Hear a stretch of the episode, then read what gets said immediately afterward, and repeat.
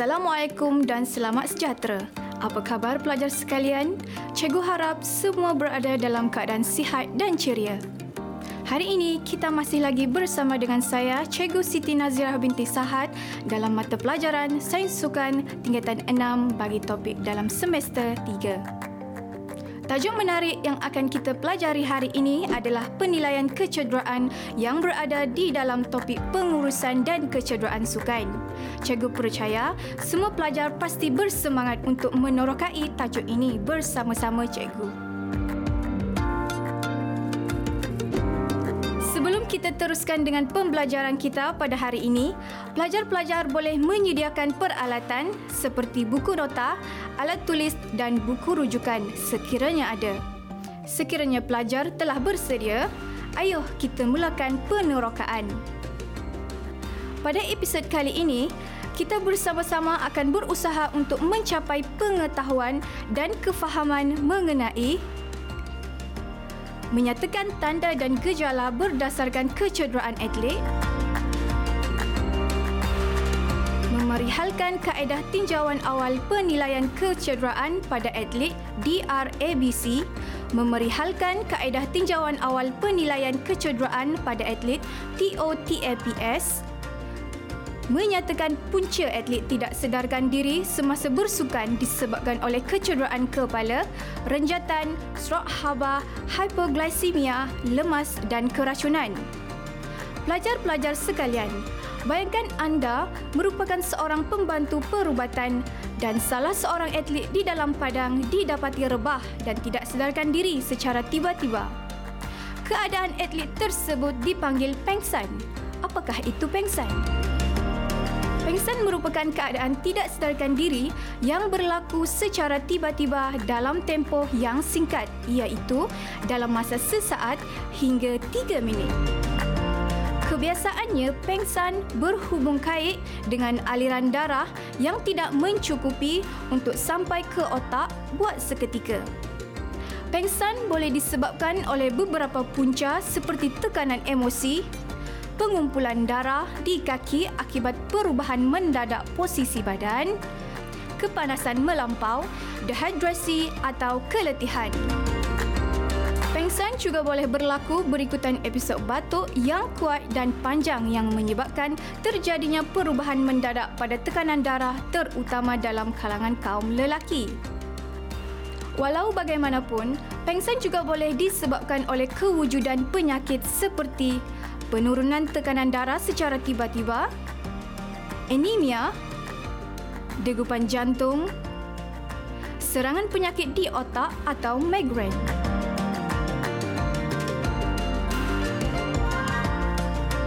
Pelajar-pelajar yang dikasihi sekalian, antara kecederaan lain yang kerap berlaku semasa bersukan adalah sprain. Sprain merupakan kecederaan pada ligamen ligamen adalah tisu yang menghubungkan tulang ke tulang. Kecederaan ini kerap berlaku di bahagian lutut dan buku lali. Sprain boleh berlaku disebabkan oleh terjatuh dan impak kepada bahagian kecederaan, pelanggaran antara objek bergerak atau tidak bergerak kepada bahagian kecederaan atau pendaratan selepas melakukan lompatan. Sprint dibahagikan kepada tiga peringkat. Semasa di peringkat pertama, atlet akan berasa sakit ringan semasa melakukan regangan di bahagian-bahagian kecederaan tetapi masih berupaya melakukan aktiviti sukan. Semasa di peringkat kedua, akan berlaku koyakan pada fiber otot mangsa akan berasa sakit dan berlaku bengkak di bahagian kecederaan. Atlet kebiasaannya tidak akan mampu menjalani latihan atau bersukan tetapi ligamen masih boleh berfungsi. Semasa di peringkat ketiga, ligamen akan putus sepenuhnya. Semasa ligamen putus, kebiasaannya atlet akan mendengar bunyi pop dan diikuti dengan kesakitannya yang amat sangat. Atlet tidak akan berupaya meneruskan aktiviti sukan dan mengalami kesukaran untuk berdiri atau berjalan bergantung kepada bahagian kecederaan dan bahagian kecederaan tersebut akan mengalami bengkak yang serius. Gejala dan tanda yang hadir bagi kecederaan sprain seperti kesakitan, lebam, keradangan, bengkak, ketidakupayaan menggerakkan anggota badan, rasa longgar pada bahagian sendi atau kelenturan sendi berlebihan. Kecederaan yang sering menimpa atlet dan biasa didengari adalah seperti anterior cruciate ligament atau ACL di bahagian lutut. Kebanyakan kecederaan ACL bukan disebabkan oleh bersukan atau bersenam sahaja. Tetapi berlaku juga kerana pergerakan secara mengejut yang ekstrim pada bahagian sendi lutut seperti menyahut panggilan daripada belakang dan individu memusingkan kepala dan badan tetapi kaki masih kekal menghadap hadapan di tempat yang sama dan menyebabkan kecederaan pada ligamen lututnya. Kecederaan lain yang sering juga menimpa para atlet adalah strain. Merupakan kecederaan pada bahagian otot atau tendon. Tendon adalah tisu yang menghubungkan tulang dengan otot. Kecederaan strain kebiasaannya disebabkan oleh penggunaan beban yang berlebihan pada otot semasa berlatih berlatih dalam keadaan tidak cukup rehat atau berlatih dengan mengaplikasikan teknik yang salah. Gejala dan tanda bagi kecederaan adalah seperti hilang keupayaan untuk menggerakkan anggota yang mengalami kecederaan, mengalami kekejangan atau sakit dan lebam pada bahagian kecederaan, Lebam pada bahagian kecederaan kadangkala boleh kelihatan selepas beberapa hari berlaku kecederaan strain. Selain kecederaan pada otot, tendon dan ligamen, terdapat juga kecederaan lain yang sering berlaku di dalam sukan terutamanya bagi sukan-sukan yang bersifat agresif atau sukan yang melibatkan aksesori dan peralatan. Berikut merupakan jenis kecederaan lain dalam sukan. Luka, melepuh, melecet, dislokasi, retak atau kepatahan tulang dan kompusi. Pelajar-pelajar yang dikasihi sekalian. Pengetahuan asas dalam kaedah tinjauan awal penilaian kecederaan wajib dipelajari bagi setiap individu yang terlibat dalam kegiatan atau aktiviti sukan. Sekiranya bahagian penganjuran dan pelaksanaan kegiatan atau aktiviti sukan tersebut tidak mempunyai pegawai atau pembantu perubatan, adalah menjadi tanggungjawab individu yang mempunyai pengetahuan tinjauan awal bagi penilaian kecederaan untuk membantu sebelum menunggu ketibaan pegawai atau pembantu perubatan. Kaedah tinjauan awal penilaian kecederaan pertama ialah D, R, A, B dan C. D merujuk kepada danger atau bahaya. R merujuk kepada respons atau tindak balas. A merujuk kepada airways atau saluran pernafasan. B merujuk kepada breathing atau pernafasan manakala C merujuk kepada circulation atau peredaran darah ataupun danger merupakan perbuatan yang memerlukan penilai melakukan pemeriksaan di bahagian sekitar mangsa berada dalam keadaan selamat seperti tiada objek-objek berbahaya berada berdekatan. Sekiranya mangsa berada dalam keadaan sedar dan boleh berjalan, bawa mangsa ke tempat yang redup sekiranya kejadian kecederaan berlaku di bahagian yang panas terik mangsa pengsan dan tidak sedarkan diri akibat pada kecederaan pada kepala atau leher, jangan alihkan mangsa. Minta bantuan dan tunggu ketibaan pegawai atau pembantu perubatan untuk membawa mangsa ke hospital. Ataupun respon merupakan perbuatan yang memerlukan penilai memeriksa keadaan mangsa dalam keadaan sedar atau tidak sedarkan diri dengan menepuk bahu mangsa dengan lembut. Andainya mangsa dalam keadaan sedar, cuba berinteraksi dengan menanyakan soalan ringkas seperti nama atau keadaan diri mangsa. sekiranya mangsa tidak sedarkan diri, iringkan badan mangsa dan letakkan mangsa dalam kedudukan pemulihan. Bantu bangsa dengan membuka mulut mangsa bagi memberi ruang pernafasan yang lancar. Minta bantuan dan tunggu ketibaan pegawai atau pembantu perubatan untuk membawa mangsa ke hospital. A ataupun airways merupakan perbuatan yang memerlukan penilai melakukan pemeriksaan pada saluran pernafasan mangsa terutama di bahagian mulut. Pastikan tiada sebarang objek di dalam mulut mangsa yang menghalang pernafasan mangsa seperti kedudukan lidah yang menutup laluan pernafasan atau gigi palsu yang tertanggal. Keluarkan objek yang boleh menyebabkan saluran pernafasan terhalang dan pastikan saluran pernafasan mangsa dalam keadaan terbuka. B ataupun breathing memerlukan penilai memeriksa pernafasan mangsa. Pemeriksaan boleh dilakukan dengan melihat pergerakan turun naik dada dan bunyi semasa mangsa bernafas. Sekiranya mangsa bernafas dengan baik, pastikan mangsa berada dalam kedudukan stabil atau letak mangsa dalam kedudukan pemulihan. Sekiranya mangsa tidak bernafas, penilai yang mempunyai pengetahuan dalam bantuan pernafasan boleh memberikan bantuan pernafasan mulut ke mulut.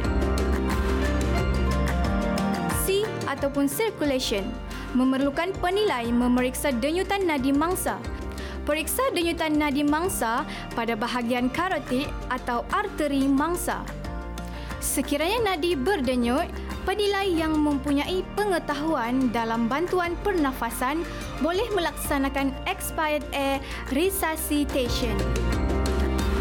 Sekiranya tiada denyutan, penilai boleh melakukan bantuan pernafasan cardiopulmonary resuscitation. Pelajar-pelajar sekalian, pastikan kaedah tinjauan awal penilaian kecederaan DRABC ini dijalankan dengan betul dan mengikut turutan. Pastikan anda meminta bantuan pegawai atau pembantu perubatan sekiranya kecederaan yang berlaku boleh menyebabkan kematian. Kita pergi kepada kaedah tinjauan awal penilaian kecederaan yang kedua iaitu T, O, T, A, P dan S. T merujuk kepada talk atau bercakap. O merujuk kepada observe atau melihat keadaan. T merujuk kepada touch atau sentuh. A merujuk kepada active movement atau pergerakan aktif. P merujuk kepada passive movement atau pergerakan pasif manakala S merujuk kepada skill atau kemahiran. T ataupun talk memerlukan penilai bercakap dengan mangsa yang mengalami kecederaan sekiranya mangsa boleh memberi tindak balas terhadap komunikasi, tanya soalan dalam bentuk yang ringkas bagi mengelakkan tekanan pada mangsa yang sedang mengalami kecederaan seperti punca berlaku kecederaan, bahagian kecederaan atau bahagian yang mengalami kesakitan atau bertanya tentang tahap penglihatan mangsa sama ada kabur atau jelas. Tujuan pertanyaan adalah untuk mengetahui serba sedikit latar belakang punca kecederaan mangsa dan keadaan mangsa. O ataupun observe memerlukan penilai untuk melakukan pemerhatian dengan melihat dan memeriksa bahagian yang berlaku kecederaan sama ada di bahagian kepala, kulit sama ada mempunyai lebam, bengkak atau terdapat pendarahan. Periksa suhu badan mangsa, pernafasan dan denyutan nadi mangsa sama ada berlaku peningkatan yang mendadak atau ketara. T ataupun touch memerlukan penilai melakukan sentuhan pada bahagian kecederaan dengan perlahan dan berhati-hati. Beritahu atau maklumkan pada mangsa sekiranya mangsa sedar sebelum menyentuh dan memeriksa mangsa bagi mengelakkan mangsa terkejut dengan sentuhan tersebut. Periksa sekiranya terdapat bengkak, lebam, peningkatan suhu atau pendarahan pada bahagian kecederaan. A ataupun active movement memerlukan penilai memberikan arahan dan meminta mangsa untuk melakukan pergerakan anggota badan mangsa pada bahagian yang mengalami kecederaan seperti tangan, kaki atau kepala mangsa akan melakukan pergerakan dengan sendiri secara aktif tanpa bantuan individu lain. Tujuan pergerakan ini adalah untuk mengesan tahap kecederaan mangsa dan sekiranya mangsa berasa sakit yang teramat, rujuk kepada pegawai atau pembantu perubatan dengan segera. P ataupun passive movement memerlukan penilai memberikan bantuan menggerakkan anggota badan mangsa pada bahagian yang mengalami kecederaan sekiranya mangsa tersebut tidak dapat menggerakkan anggotanya sendiri. Beritahu dan maklumkan kepada mangsa tersebut bahawa bantuan pergerakan akan diberikan untuk mengesan tahap kecederaan mangsa bantu dengan menggerakkan bahagian yang cedera secara perlahan-lahan dan berhenti sekiranya mangsa mengadu sakit pada bahagian kecederaan. Ataupun skill memerlukan penilai memberikan arahan kepada mangsa untuk melakukan pergerakan asas seperti berjalan, berlari dan melompat sambil melakukan kemahiran permainan yang mudah untuk memastikan tahap kecederaan yang dialami. Jika mangsa berasa sakit pada bahagian kecederaan, minta bantuan pegawai atau pembantu perubatan untuk membawa mangsa ke hospital bagi mendapatkan rawatan. Jika tiada tanda berlakunya kecederaan yang serius, benarkan mangsa untuk meneruskan aktiviti. Pelajar-pelajar yang dikasihi sekalian, semasa kegiatan atau aktiviti sukan, wujud situasi di mana terdapat atlet yang tidak sedarkan diri akibat daripada beberapa faktor. Pertama, atlet yang mengalami kecederaan kepala. Kecederaan kepala yang serius boleh menyebabkan tanda dan gejala seperti rasa mencucuk, kebas atau kehilangan daya pergerakan pada tangan dan kaki. Kecederaan kepala juga boleh menyebabkan mangsa mengalami sawan, muntah, hilang ingatan, kabur pandangan dan sakit atau pening kepala. Punca kecederaan kepala mungkin disebabkan oleh tumbukan, hentakan dan pukulan sama ada secara langsung atau tidak langsung. Ianya juga boleh disebabkan oleh pelanggaran semasa melakukan kegiatan dan aktiviti sukan sama ada secara sengaja atau tidak sengaja.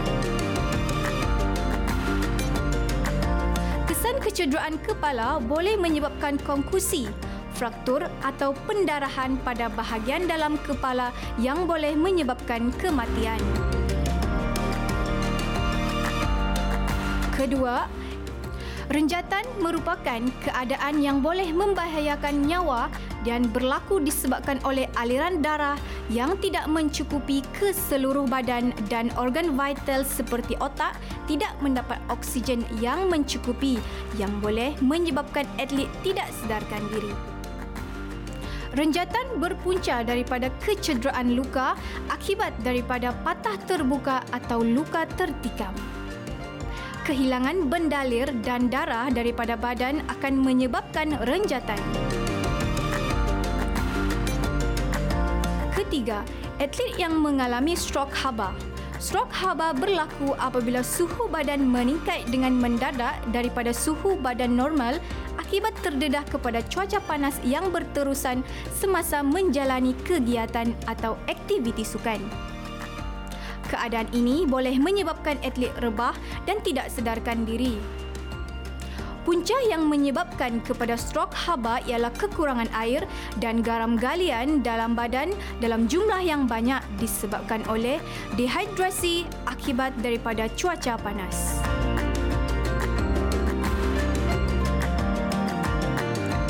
Badan yang meningkat secara mendadak boleh menyebabkan kegagalan otak untuk berfungsi dan mengakibatkan pengsan, hitam atau sawan.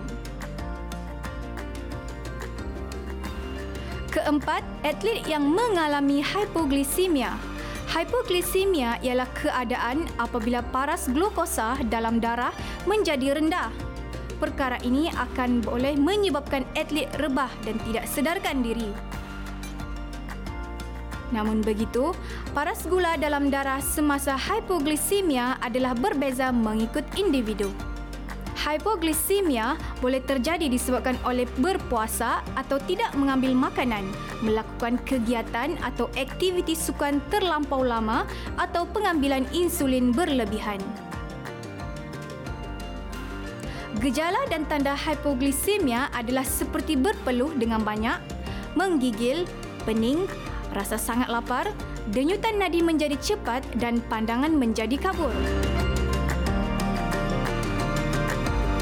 kelima, atlet yang lemas. Lemas mudah berlaku terutamanya dalam kalangan kanak-kanak. Punca lemas semasa bersukan adalah disebabkan oksigen yang terhalang atau tersekat daripada memasuki saluran pernafasan akibat tenggelam di dalam air atau tercekik yang boleh menyebabkan atlet tidak sedarkan diri. Lemas merupakan situasi yang perlu ditangani dengan segera kerana lemas boleh menyebabkan kerosakan otak yang kekal. Sekali, atlet yang mengalami keracunan. Racun merupakan bahan yang boleh diambil dengan cara tertelan, tersedut, terserap melalui kulit atau termasuk melalui mata. Punca atlet tidak sedarkan diri kerana keracunan adalah kerana racun yang masuk ke dalam tubuh badan akan bertindak dengan mengalir ke saluran darah dan dibawa dengan cepat ke seluruh organ di dalam tubuh badan yang boleh menyebabkan kegagalan fungsi organ.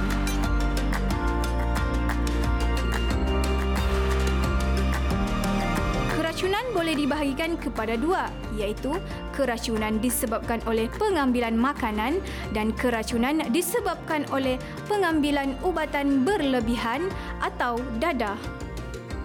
Keracunan makanan akan menyebabkan atlet merasa loya, muntah, cirit-birit dan mengalami kehilangan air yang banyak dari tubuh badan, mengalami renjatan dan akhir sekali boleh mengakibatkan pengsan.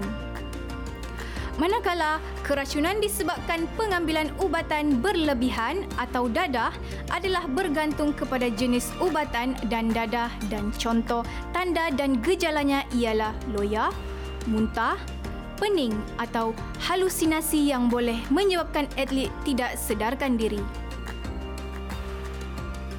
Baiklah pelajar-pelajar, mari kita uji minda mengenai sesi pembelajaran hari ini. Soalan pertama. Nyatakan kecederaan yang sering berlaku pada bahagian otot dan tendon. Bagus. Jawapannya ialah strain. Soalan kedua. Huraikan tiga peringkat kecederaan sprain. Tahniah pelajar-pelajar. Cikgu yakin semua dapat menghuraikan peringkat kecederaan ini dengan baik. Mari kita semak. Jawapannya ialah Semasa di peringkat pertama, atlet akan berasa sakit ringan semasa melakukan regangan di bahagian-bahagian kecederaan tetapi masih berupaya melakukan aktiviti sukan. Semasa di peringkat kedua, akan berlaku koyakan pada fiber otot mangsa akan berasa sakit dan berlaku bengkak di bahagian kecederaan. Atlet kebiasaannya tidak akan mampu menjalani latihan atau bersukan tetapi ligamen masih boleh berfungsi. Semasa di peringkat ketiga, ligamen akan putus sepenuhnya. Semasa ligamen putus, kebiasaannya atlet akan mendengar bunyi pop dan diikuti dengan kesakitan yang amat sangat. Atlet tidak akan berupaya meneruskan aktiviti sukan dan mengalami kesukaran untuk berdiri atau berjalan bergantung kepada bahagian kecederaan dan bahagian kecederaan tersebut akan mengalami bengkak yang serius. Baiklah pelajar, kita imbas semula apa yang kita pelajari pada episod kali ini. Pertama, kita belajar mengenai tanda dan gejala berdasarkan kecederaan atlet. Kedua, kita menerokai kaedah tinjauan awal penilaian kecederaan DRABC. Ketiga, kita belajar mengenai kaedah tinjauan awal penilaian kecederaan TO TAPS.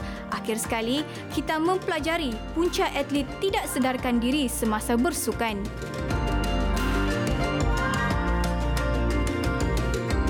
sekian daripada saya kali ini. Diharapkan ilmu ini bermanfaat kepada para pelajar untuk pembelajaran dan kehidupan. Semoga kita berjumpa lagi di episod seterusnya. Sekian, terima kasih.